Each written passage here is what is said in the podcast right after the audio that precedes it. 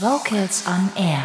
Das Radiomagazin des Schwäbischen Chorverbandes. Wenn ein Streicher merkt, dass sein Instrument anders klingt, kann er es genau unter die Lupe nehmen und vielleicht etwas im Innenraum finden, was da eigentlich nicht hingehört.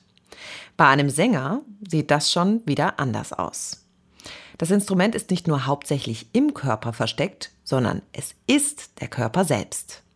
Anatomiebücher aus dem medizinischen Bereich sind lehrreich, aber in den meisten Fällen viel zu umfangreich, nicht gerade einfach geschrieben und wurden auch nicht mit dem Ziel entwickelt, Chorsängerinnen ihr Instrument zu erklären, sondern angehende Ärzte auszubilden.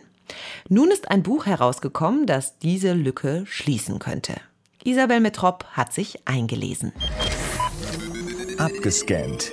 Der Vocals on Air Mediencheck. Im Helbling Verlag ist dieses Jahr die Publikation Anatomie der Stimme erschienen, aus dem Französischen übersetzt. Die Autoren sind Blandine Calais-Germain, Tänzerin und Physiotherapeutin, und François Germain, Biomechaniker. Aber wie kommt eine Tänzerin und Physiotherapeutin auf die Idee, ein so spezifisches Buch über die Singstimme zu verfassen. Ja, das mag überraschend wirken, aber ich habe mehr als Lehrerin gearbeitet als als Physiotherapeutin. Und vor allem habe ich viel im Bereich Bewegung unterrichtet.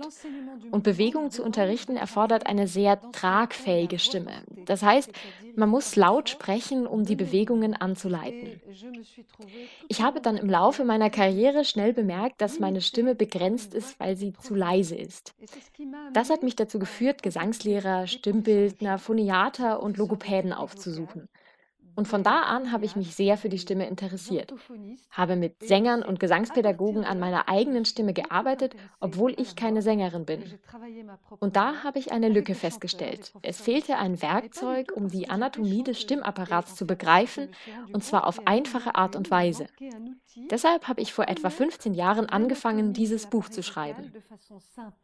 Et c'est ce que j'ai entrepris d'écrire il y a une quinzaine d'années. Sagt Blandine Calais-Germain, Autorin des Buchs Anatomie der Stimme. Dieses Buch blickt vom Großen ins Kleine. Zuerst wird das Skelett der Stimme und die besondere Verbindung zwischen Rumpf, Hals und Kopf betrachtet. Schon jetzt werden die Zusammenhänge mit dem Singen erläutert. Welche Körperhaltungen ermöglichen denn das Singen? Und welche Bewegungen haben denn welchen Einfluss auf die Tonproduktion? Diese und weitere Fragen werden hier beantwortet. Nach genauer Beschreibung des Skeletts geht es in einem langen Kapitel um den Atemapparat. Darin erfährt der Leser, welche Muskeln beteiligt sind und ob man diese getrennt trainieren sollte, damit sie beim Singen besser arbeiten. Vielleicht stellen sich viele Chorsänger die Frage, ob sie neben der Probe trainieren sollten. Autorin Blandine Calais-Germains Antwort lautet Also man kann sagen, dass körperliches Training, Gehen, Laufen, jede Art von Gymnastik oder von Sport etc. das Zirkulieren von Körperflüssigkeiten anregt und dadurch werden viele Systeme im Körper optimiert. Und das optimiert eben auch das System Stimme. Das müssen also keine Liegestütze sein. Somit können wir uns beim nächsten Wettkampf auf die Fachliteratur für Sänger berufen und sind damit fein raus. Viele meinen, dass die Stimme im Hals entsteht. Wenngleich der ganze Körper an der Stimmerzeugung beteiligt ist, hätten sie hiermit streng genommen recht. Die Luft fließt durch die Kehlöffnung und bringt auf diesem Weg die Stimmlippen zum Vibrieren. Hier entsteht ein Klang, der sich zwar noch lange nicht wie ein gesungener Ton anhört, aber seine Geburt darstellt. Damit Gesang wie Gesang klingt, muss aber die Luft viele weitere Etappen durchströmen. Der Kehlkopf wird in dem Buch Anatomie der Stimme sehr genau unter die Lupe genommen. Besonders interessant ist dabei, dass nicht nur die Knochen, Knorpel und Muskeln bildhaft dargestellt werden, sondern auch die unterschiedlichen Bewegungen dieses Apparates. Zum Beispiel, wie kippt denn welcher Knorpel, wenn ich einen hohen oder tiefen Ton singe?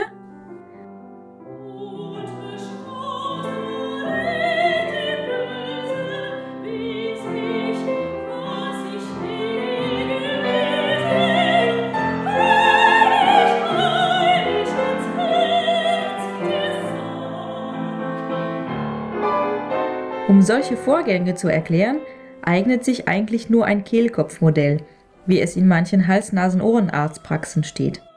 Aber hier haben die Autoren mit sehr guten Illustrationen das Beste aus einem unbeweglichen Bild gemacht. Ist die Luft einmal durch die Stimmlippen, fängt das Formen des gesungenen Tones erst an. Das geschieht im sogenannten Vokaltrakt. So wird die Gesamtheit aller Regionen bezeichnet, die die Luft durchfließt, sobald sie die Stimmlippen passiert hat, bis oben, hinter und in der Nase. Hier entstehen zum Beispiel die sogenannten Formanten, diese Obertöne, die unter anderem für die Tragfähigkeit der Stimme zuständig sind. Besonders vielversprechend ist das folgende und letzte Kapitel des Buches Begriffe aus dem Umfeld der Stimme. Dort werden Begriffe erläutert, die oft im Gesangsunterricht oder in der Chorprobe vorkommen, wie Druck, Timbre, Klang. Diese Benennungen werden nach wie vor illustriert erwähnt, allerdings vergleichsweise sehr knapp erklärt. Ich hätte mir gewünscht, auch hier mehr Details und Zusammenhang mit dem eigenen Singen zu lesen. Das Buch Anatomie der Stimme enthält etliche Illustrationen, Muskeln, Knochen, Schleimhäute, Darstellung von Luftstrom und Frequenzen und verdient sich als Nachschlagewerk einen Platz in der Chorsängerbibliothek. Als gute Nachtlektüre sind die 295 Seiten voller medizinischer Begriffe und Hilfestellung zum Ausprobieren allerdings vielleicht doch etwas viel. Das war abgescannt. Der Vocals on Air Mediencheck. Das Buch Anatomie der Stimme von Blandine Calais-Germain und François Germain ist dieses Jahr im Hellblink Verlag erschienen, enthält 295 Seiten mit vielen Illustrationen und kostet 24,90 Euro in eurer Lieblingsbuchhandlung. Isabel Metrop hat sich für uns eingelesen. Hören wir jetzt die Wise Guys, die uns nochmal sängerisch erklären, wie das so mit dem Singen funktioniert.